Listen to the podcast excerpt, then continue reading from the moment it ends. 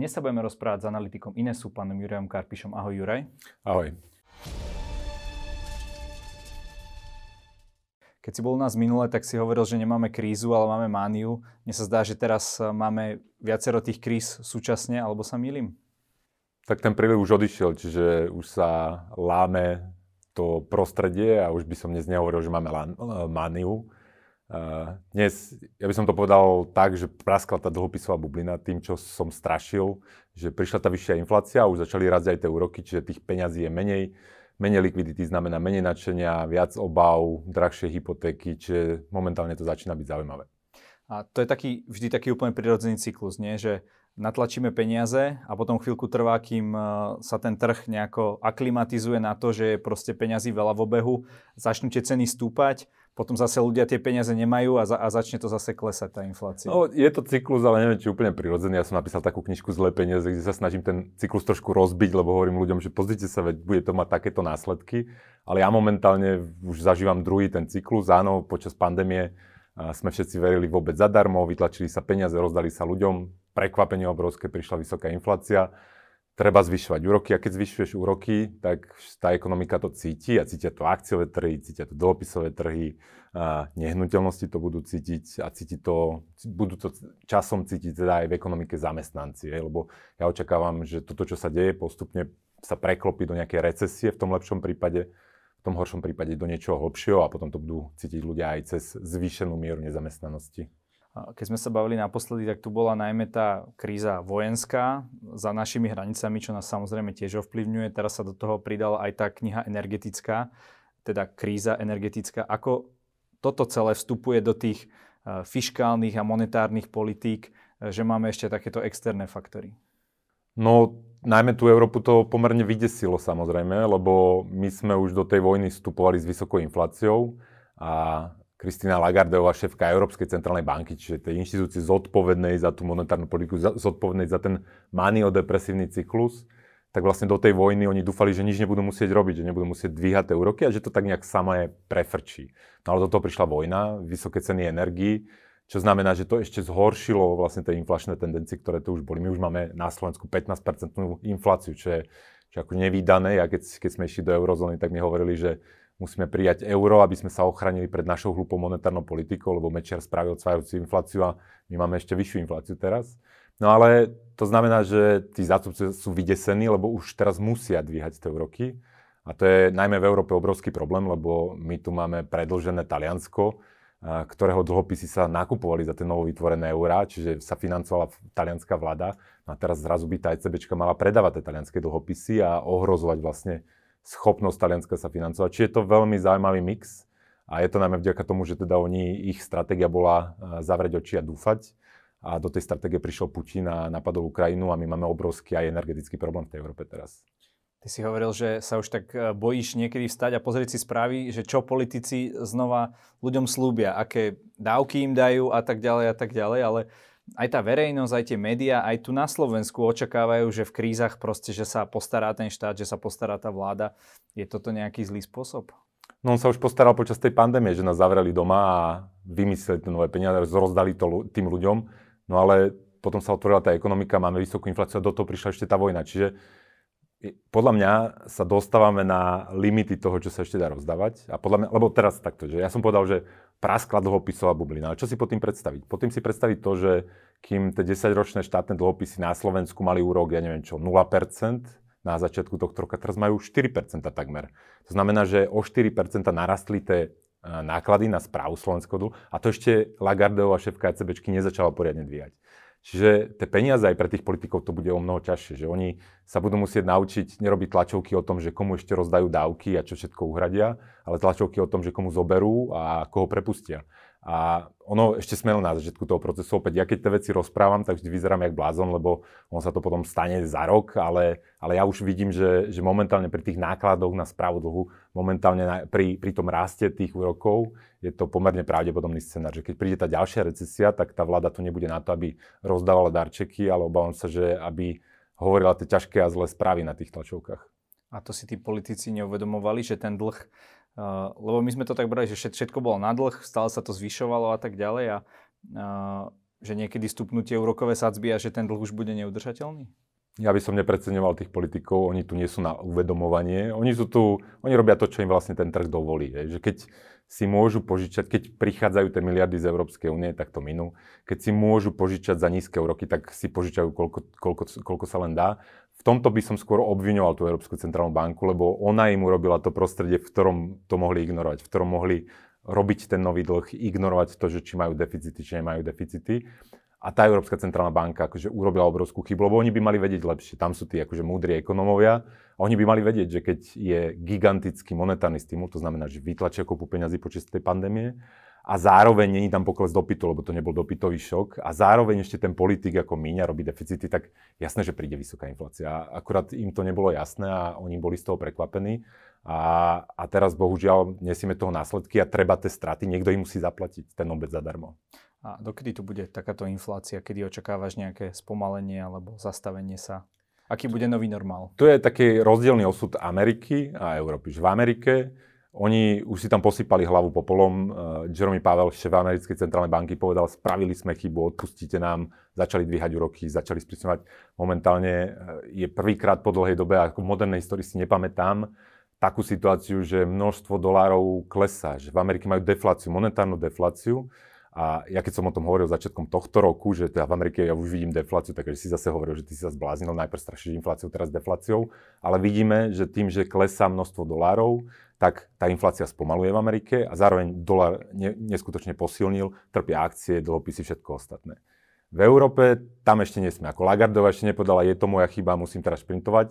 Ona momentálne vytiahla hlavu z toho piesku a už sa tak rozliadá, že hm, asi niečo musíme spraviť. Čiže tam ja čakám, že v tej Európe, aj vzhľadom na to teda, že máme vojnu priamo v Európe, máme ťažkú energetickú situáciu, Amerika zarába na tom, hej, že Amerika je exporter de facto energetických nosičov, čiže tá, aj v tomto je tá situácia. Ne. Čiže ja by som typoval, že v tej Európe sa s tou infláciou budeme ešte dlhšie trápiť. V tej Amerike podľa mňa ja už vidím ako keby prvé lastovičky toho, že tá cenová inflácia spomaluje. Neverím, že sa dostanú na ten cieľ, na tie 2%, že, budeme vrá- že sa vrátime do toho japonského scenára nízkej inflácie a nízkych úrokov, ale oni už sú na tej ceste, my ešte nie.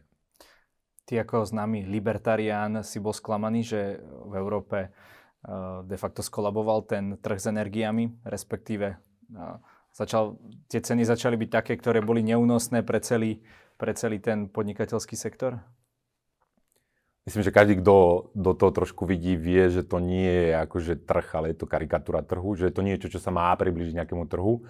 Ale ako mňa, takto, že tie vysoké ceny na trhu sú symptomom, to nie je ako tá príčina. Ale ja rozumiem tomu, že tí politici to neradi vidia a keď vidia vysoké ceny na trhu, tak radšej vypnú ten trh. To bolo to isté počas finančnej krízy, keď politici zakazovali shortovanie akcií, lebo sa im nepáčilo, že klesajú ceny akcií.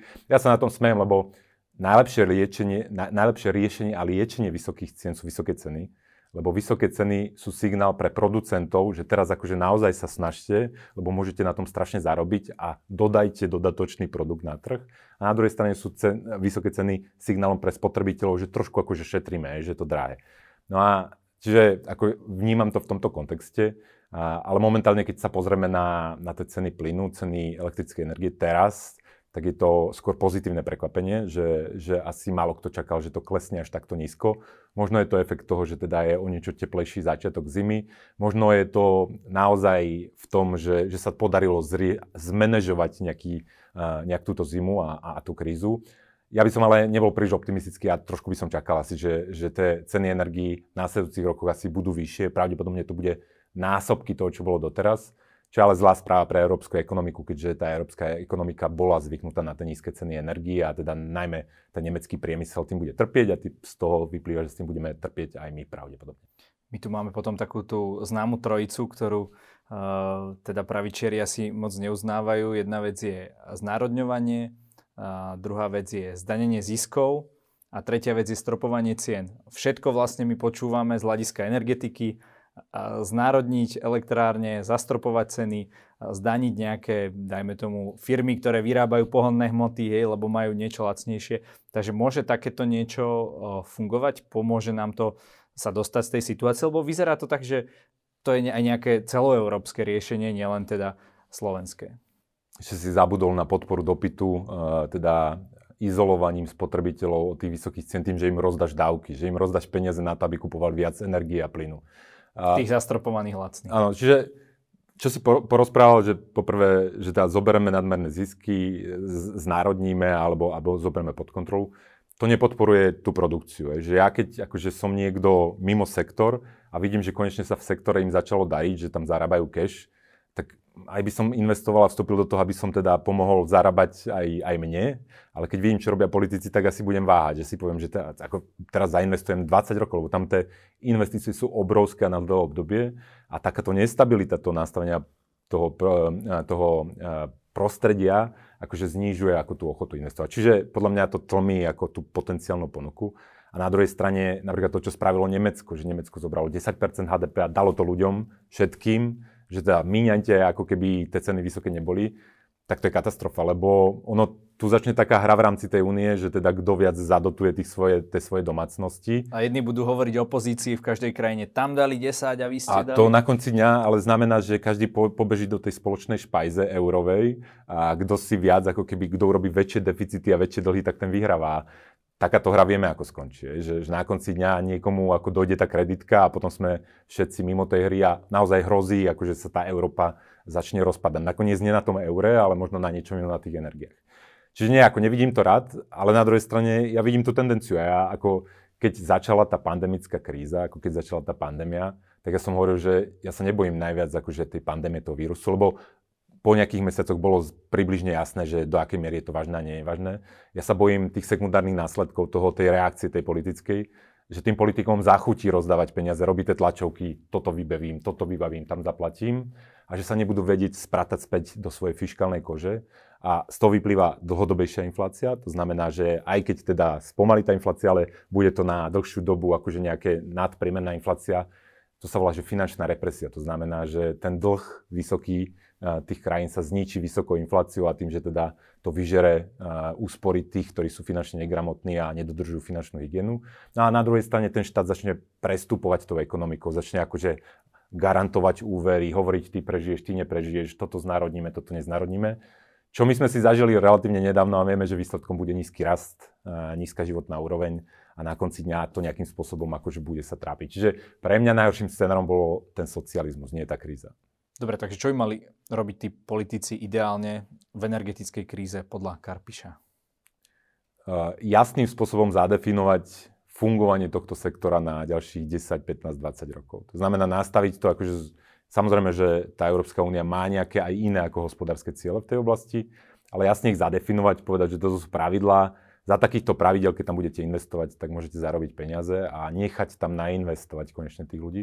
Lebo musíme povedať, že po tej poslednej finančnej kríze ten sektor mal ako úplne tragické výsledky. Tam boli nadkapacity, nadprodukcia po tej poslednej finančnej kríze, čiže bola tam kopa, kopa likvidácií, nízke ceny ropa. Ja viem, že si to málo kto pamätá, ale stala minus 10 dolárov ešte akože 2 roky dozadu alebo 3 roky dozadu je to. Čiže len vyčistiť stôl, povedať, toto sú podmienky podnikania a pustiť tam ten kapitál, aby vyriešil teda problém s tými energiami. Lebo žijeme v 21. storočí. Ako na konci dňa tá energia nemôže byť až tak drahá. Ono je drahá tá infraštruktúra, ktorá tú energiu distribuje a, a generuje. Čiže... Tam, tam máš práve tie monopoly, oligopoly a podobne. A tie, tie karikatúry trhu, ktoré tam momentálne žijeme, ale ja neviem, akým spôsobom sa to vyrieši. Neviem, že či najprv si nevyskúšame tú horšiu možnosť a to je to znárodňovanie, že teda bude to robiť štát a bude to robiť lepšie, lebo však na čo budeme mať dvoch výrobcov jogurtu, jeden je efektívnejší a potom zistíme, že ten jogurt až tak moc nechutí a je strašne drahý. Hej. Na čo by sa teda mali ľudia pripraviť v súvislosti s energiami? Ono, konečne sme zažili aj tie optimistické signály, že teda pred Španielskom stoja lode s LNG plynom a, a jeho toľko, že ho nemajú kam napchať, čiže ten plyn išiel dole. Ale ja by som sa napriek tým pozitívnym signálom pripravil na, že tie následujúce roky tie energie budú drahšie a drahšie to znamená, že v násobkoch. Že keby to bolo že dvakrát toľko ako doteraz, tak je to ešte celkom optimistické. No a toto by mal človek zohľadniť napríklad, keď sa díva na domáci rozpočet, že teda napriek tomu, že politici nám slúbili za, zafixované nízke ceny, že pravdepodobne to neudržia v rokoch, hej, že možno, možno s tým začnú a uvidíme, ako to dopadne. Čiže zahrnú to do tých domácich rozpočtov a plus treba to vnímať tak, že v Európe akože sektory, ktoré sú závislé na tých lacných energiách, pravdepodobne budú mať problémy. Je, že už sme to zažili u nás, hliníkaren zatvorila na Slovensku, ale to sa bude diať v Nemecku, chemické podniky, spracujúce podniky na, na kovy a, a podobné sektory, že budú, budú trpieť. Čo nie je dobrá správa pre Európu, lebo akože sa bude znova meniť tá produčná štruktúra a to znamená dočasne zvýšená nezamestnanosť, problémy a, a podobne. A ja som sám zvedavý, do akej miery tá, tie slovenské domácnosti budú akceptovať, alebo akceptovať, do akej miery absorbujú zvýšené náklady spojené s energiami. Keďže my Slováci sme relatívne chudobní a podiel výdavkov na, do, na beh domácnosti, akože na potraviny a na energie je u nás najvyšší v Európskej únie. Čiže my to budeme naozaj cítiť. A ono to taký šok príde, myslím, že teda ten budúci rok a uvidíme, do akej miery tí, tí Slováci to zvládnu. A čo teraz? Budeme len kúriť a jesť? Žiadne oblečenie, žiadne dovolenky, alebo ako bude vyzerať ten bežný život? To si, to si tak pekne popísal, presne to, že kde, že keď má človek ako nejaké rozpočtové obmedzenia a to sa zníži, takže akože kde uberá, tak kúriť budeme asi do oblečenia, budeme investovať do svetru, alebo, alebo akože bude tá, tá teplota, teplota nižšia, ale nie. A naozaj je to tak, že ako ja sa smiem, ale pre mnohé domácnosti to bude tragédia, je, lebo keď niekto má našponovaný rozpočet, zobral si hypotéku, teraz mu Kristina bude dvíhať ten úrok a pôjde to na 5, 6, 7, 8 zároveň mu narastú energie o 100%, ako v následujúcich rokoch, tak ako kopa domácnosti bude mať problém. Čiže ja čakám, že nás čaká aj ekonomické spomalenie, to, čo sa volá teda tá recesia a asi najhoršie to bude teda v tých sektoroch, ktoré ty vieš žiť bez toho, ej, že povieš si, no dobre, tak nepôjdem do reštaurácie, a nekúpim si nové handry alebo nekúpim si e, elektroniku a, a namiesto toho teda zaplatím tú faktúru za ten plyn. Ako to bude s nehnuteľnosťami? Vieme, že veľa ľudí si pokupovalo aj investičné nehnuteľnosti, prípadne tú nehnuteľnosť, ktorú majú, e, je na hypotéku, ak ju nemajú fixovanú. Čaká ich výrazný nárast úrokov? Ja som v lete 2021, keď tu ešte teda ekonomovia z Centrálnej banky hovorili, že máme problém s defláciou, že máme s nízkou infláciou problém, ja som vtedy v mojom newsletteri Zle peniaze, dobrý život napísal, že čo robiť, že ako sa ochrániť pred prichádzajúcou vysokou infláciou. Vtedy som bol zablázna samozrejme, ale mal som tom body a prvý bol teda vypýtajte si zvýšenie platu, nechytajte sa dlhopisov, lebo praskne dlhopisová bublina, dajte si pozor na vysoký úrok, to, to súvisí s tvojou otázkou ťažko budú mať uh, technologické akcie a tí, tí pandemickí obľúbenci ako Zoom, Peloton, neviem čo. No a ten posledný bod, prečo to všetko rozprávam, ten posledný bod, že budú mať problém aj nehnuteľnosti. A to je z toho celého zoznamu, čo som nám vymenoval, tak to je asi jediný bod, ktorý sa zatiaľ nenaplnil. A to preto, že to má takú nejakú svoju zotrvačnosť. Ale už som tu spomenul, že na slovenských štátnych 10-ročných dlhopisoch ten úrok narastol z 0 na takmer 4 to znamená, že ešte predtým, než Kristina začala poriadne zdvíhať úrok, lebo stále ten základný úrok Európskej centrálnej banky na, je na 1,25%, my máme 15% infláciu, že stále je tam obrovský rozdiel. Ale už akože tie trhy sa začali báť, že čo tá Kristina spraví, keď sa splaší, či už ju predbiehajú. No a čiže tie hypotéky sa už akože budú dávať neviem, 4, 5, 6, možno aj viac percent. Tak ako v Čechách. A preto, presne, ja som, myslím, že aj keď som tu bol na, budú, na, naposledy, tak som hovoril, že Češi sú naši hypote, hypoteční pokusní králičci, lebo oni majú tú našu budúcnosť. No a bude veľmi zaujímavé sledovať, do akej miery a, to zvládnu tie slovenské domácnosti. Ja som preto v tom newsletteri posledné dva roky alebo rok a pol hovorí, že fixujte, fixujte, fixujte, že to je jeden spôsob ochrany pred negatívnymi dopadmi tých rastúcich úrokov. No a to treba mať teraz na pamäti stále, že, že čo sa stane, teda keď mi končí ten fix, alebo keď mi zvýšia ako, tie splátky tej hypotéky, či to budem dávať. Lebo tam je to exponenciálne, nie lineárne. Že keď som si bral 100 tisícovú 30-ročnú hypotéku pri percente, tak som mal splátku 330 eur. Keď tam bude 6%, tak je to takmer 600 eur, že to narastie na dvojnásobok. A to už akože pocíti nie jedna domácnosť. A ja si myslím teda, že naozaj, že, že nás čaká že ako sme mali hypotekárnu revolúciu, tak teraz tá revolúcia začne požierať niektoré svoje deti, lebo niektoré domácnosti nebudú jednoducho dávať to, že ten úrok im narastie z toho 1% na 7%. Dobre, ale e, tie ceny tých nehnuteľností by mali teda asi klesať nebudú, predpokladám, tým, že máme veľkú cenu stavebných materiálov, stále sa zvyšujúcu hovorí sa, že niekde stavať, máme tu obrovský nedostatok bytov. Ako sa teraz... Krútiš hlavou, tak nám to ako vysvetli.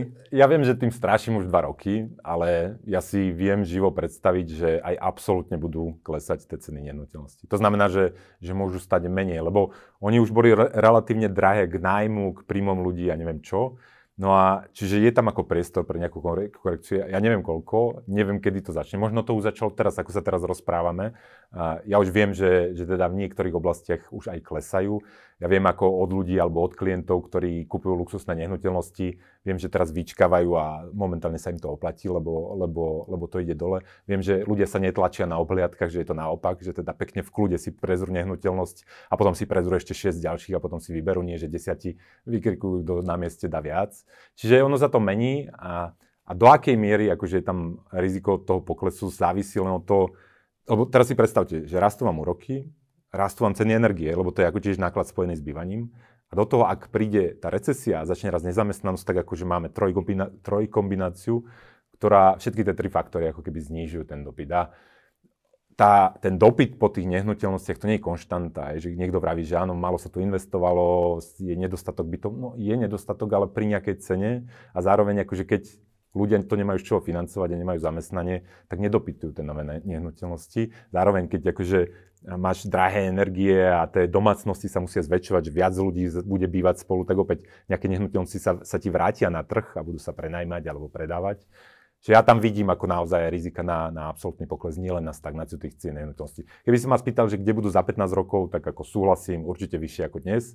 Keď sa ma spýtaš, kde budú slovenské nehnuteľnosti za 3 roky, tak by som si skôr typoval, že ten môj stredný scenár je že nižšie ako dnes. Čo by mali teda ľudia robiť uh, proti tomu, aby sa prichystali, prípadne, neviem, neviem, či už nie je neskoro, ale čo teda robiť? No ja som to písal v lete 2021, viac menej sa nič nezmenilo, ale ako najdôležitejšie, najdôležitejšie je uh, dať si pozor na ten dlh. Hej, to je akože, to je najslabšie miesto najmä pre priemerného človeka, a na Slovensku teraz nehovorím Či už o... hypotéka, spotrebný úver a tak ďalej. Prepočítať si to s tým vyšším úrokom, pozrieť sa, kedy mi končí fix, prí, prípadne si to ešte fixnúť. Ja viem, že teraz ako pri tých 3-4% sa to fixuje akože o mnoho ťažšie, lebo vieme, že to bolo 1%.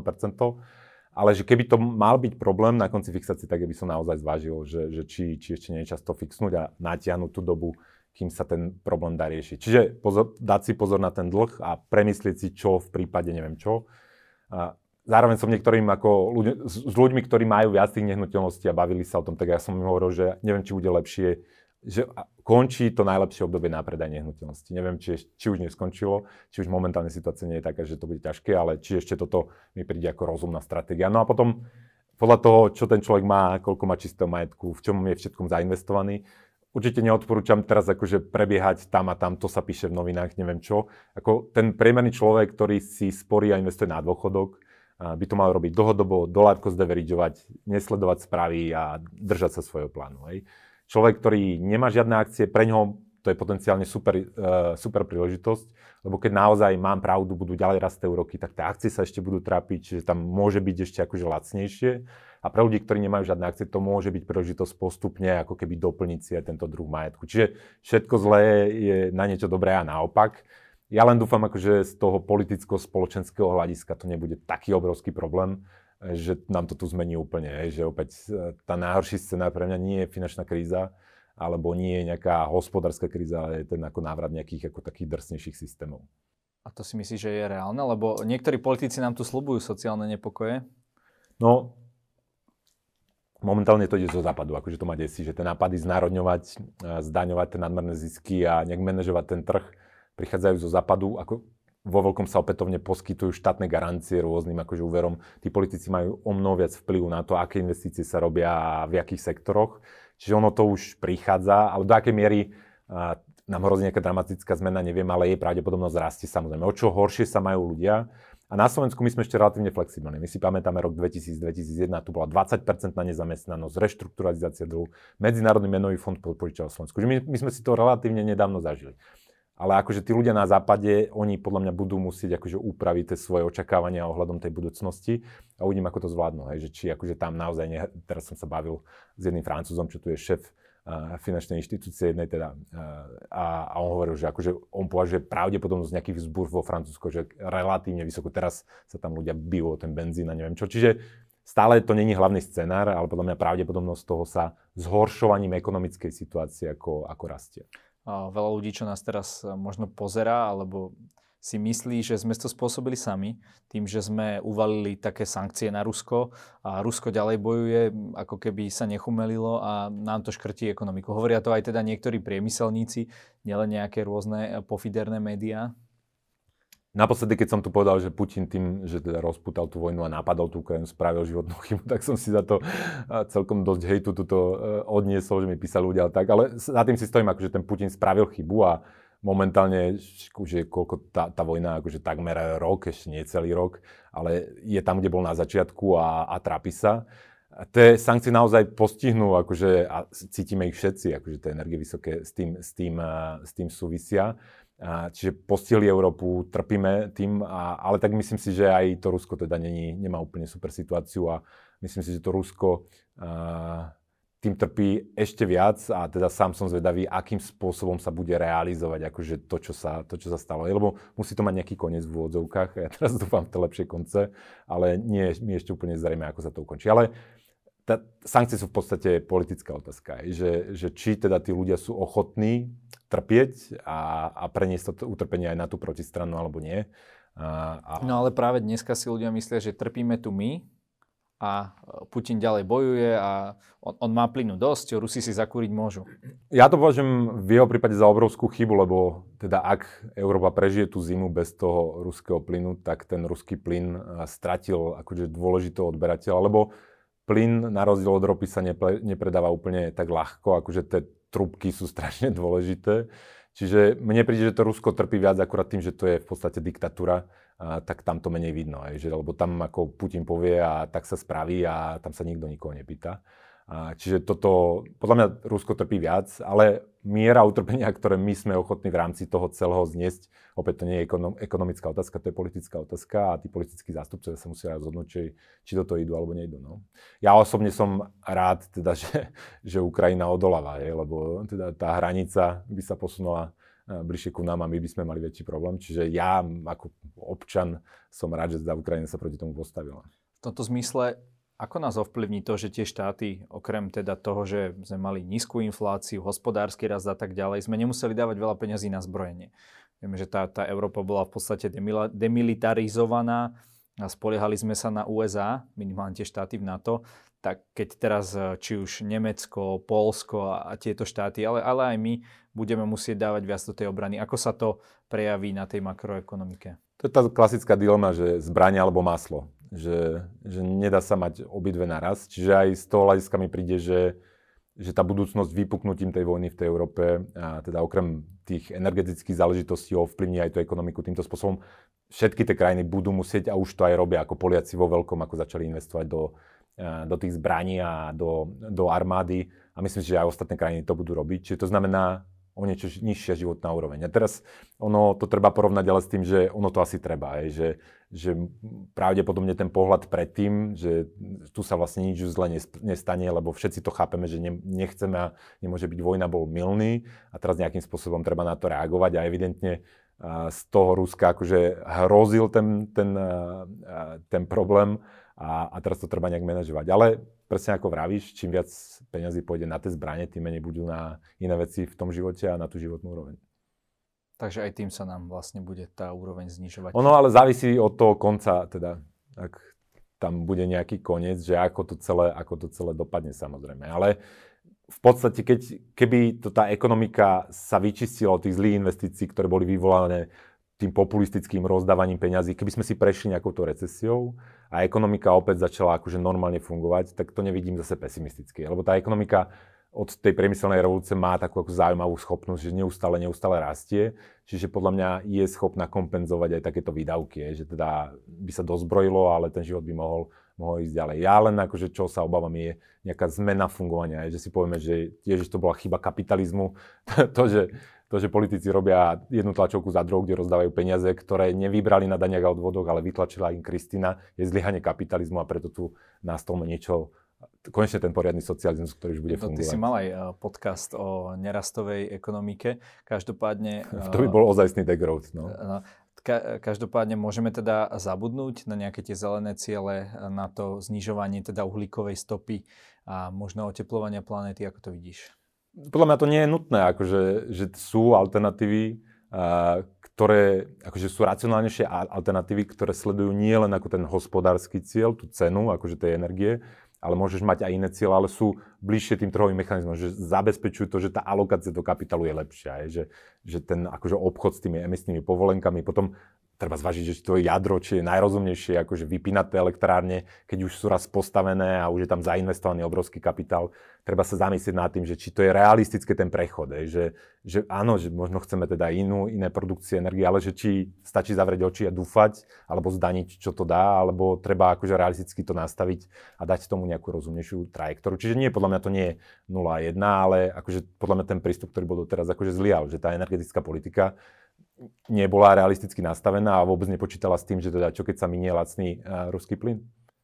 Juraj, každý na záveru nás môže niečo povedať našim divákom. Nech sa ti páči. No, diverzifikujte a potom do ruky popcorn a držme si palce. Ďakujem za rozhovor. Ďakujem za pozvanie.